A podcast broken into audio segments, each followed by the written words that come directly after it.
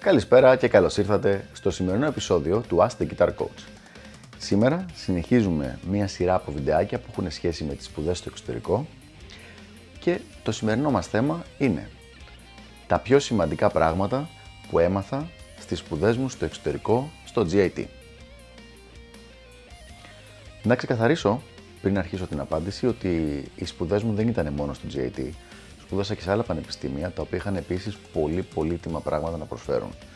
Αλλά οι σπουδές στο GIT, επειδή έκανα το One Year Professional Program, το οποίο ήταν το πιο συμπυκνωμένο πρόγραμμα που υπήρχε στο πανεπιστήμιο, ε, ήταν κάτι αρκετά διαφορετικό σε σχέση με τις υπόλοιπες πανεπιστημιακές μου σπουδές.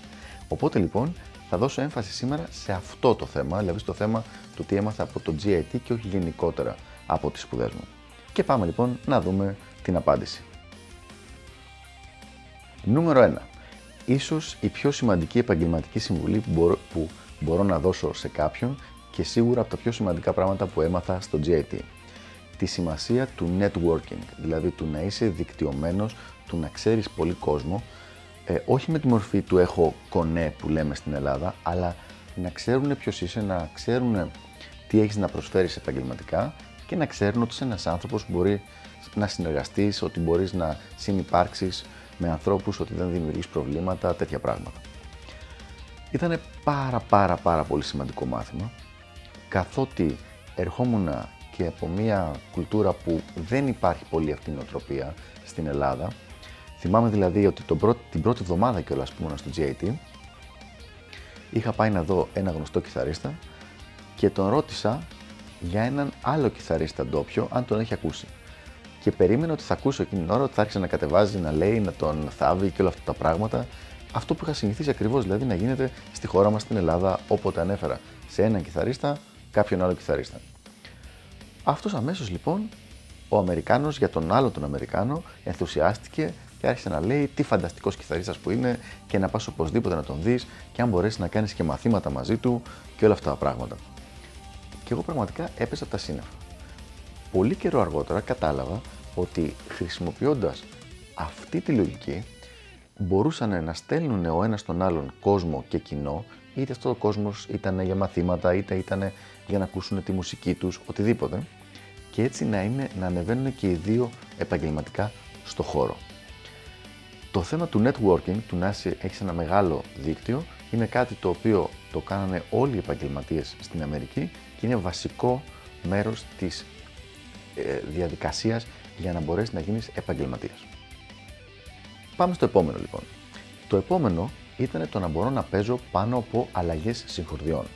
Αυτό το play over changes, το οποίο λέμε και το οποίο στην Ελλάδα ο περισσότερος κόσμος το θεωρεί ότι είναι ένα χαρακτηριστικό της jazz και μόνο μουσικής και κατ' επέκταση της jazz κιθάρα. Κάτι το οποίο δεν ισχύει. Όταν ήμουν στο GIT έβλεπα ακόμα και τους πιο βαμμένους μεταλλάδες και ροκάδες να μπορούν να το κάνουν αυτό το πράγμα, δηλαδή να μπορούν να παίξουν και πάνω από αλλαγές γενικότερα, ακόμα και πάνω από jazz standards που έχουν αυτές τις αλλαγές, χωρίς να χάνονται, κάνοντας πολύ ωραίες μελωδίες και το πιο σημαντικό απ' όλα, χωρίς να χάνουν το στυλ τους. Για μένα ήταν ένα μεγάλο μάθημα αυτό, μαζί με το επόμενο που θα πούμε, γιατί είδα ότι αυτά που είχα δει στη χώρα μου ήταν μια περιορισμένη μορφή της πραγματικότητας. Δεν ήταν ακριβώς λάθος, αλλά ήταν περιορισμένη. Νούμερο 3. Ναι, ο κάθε κιθαρίστας έχει το προσωπικό του στυλ και έχει και αγαπημένα είδη μουσικής τα οποία παίζει, αλλά, και ένα τεράστιο αλλά, έχει την ικανότητα να παίξει και σχεδόν όλα τα άλλα στυλ. Έβλεπα λοιπόν ότι όλοι οι προχωρημένοι μαθητές και οι καθηγητές στο GIT μπορούσαν να παίζουν διαφορετικά στυλ πολύ αυθεντικά. Θα είχες ένα κιθαρίστα, ο οποίος θα έπαιζε πολύ καλό blues, αυθεντικό blues, όχι απλά μια μινόρε πετονική. Μετά θα έπαιζε jazz, θα έπαιζε country και θα μπορούσε και να ροκάρει και πολύ καλά. Κάτι το οποίο δεν το είχα συνηθίσει αυτό το πράγμα να το βλέπω. Για την ακρίβεια, το γεγονός ότι εγώ προσωπικά έπαιζα και rock metal και flamenco πριν πάω στην Αμερική, πολλοί Έλληνες με ρωτάγανε τότε πώς το έκανες και παίζεις δύο είδη. Και καταλαβαίνετε την ε, έκπληξή μου όταν είχα πάει εκεί και έβλεπα ότι κατά μέσο όρο τουλάχιστον οι καθηγητές στο GIT παίζανε 4 με 5 διαφορετικά είδη σε πάρα πάρα πολύ ψηλό επίπεδο. Δεν μιλάμε τώρα να παίζουν 2-3 leaks και να λένε ναι μωρέ παίζω και country, παίζω και το ένα, παίζω και το άλλο. Όχι, να μπορούν να κρατήσουν δηλαδή, να είναι ο άλλος rock κιθαρίστας και να μπορεί να κρατήσει ένα full set σε jazz κιθάρα. Να βγει δηλαδή με ένα jazz τρίο και να παίξει όλο το βράδυ.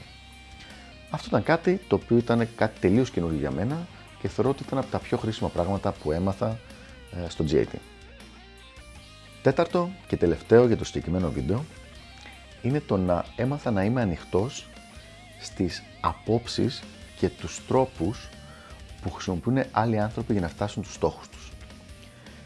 Αυτό είναι μια λίγο πιο γενικότερη συμβουλή νοοτροπίας, η οποία όμως πραγματικά είναι κάτι το οποίο το έμαθα μέσα σε αυτή τη σχολή.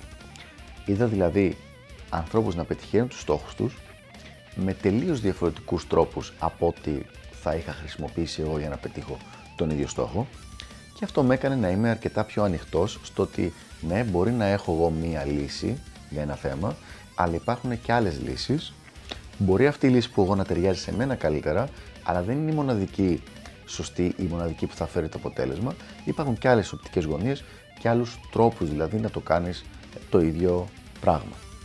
Και αυτό είναι μια, ένα άνοιγμα κατά κάποιο τρόπο της νοοτροπίας, το οποίο δεν νομίζω ότι θα το είχα αποκτήσει αν δεν είχα πάει στη συγκεκριμένη σχολή, ίσως και τη συγκεκριμένη χρονική περίοδο. Αυτά λοιπόν είναι τα τέσσερα πράγματα τα οποία διάλεξα να αναφέρω σήμερα για το τι έμαθα και τι μου έκανε πάρα πολύ μεγάλη εντύπωση ε, τον καιρό που ήμουν στο GIT.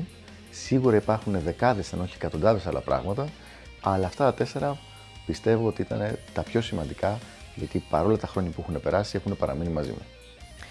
Αυτά λοιπόν από μένα, ελπίζω να βοήθησα και τα λέμε στο επόμενο επεισόδιο του Ask the Guitar Coach. Γεια χαρά!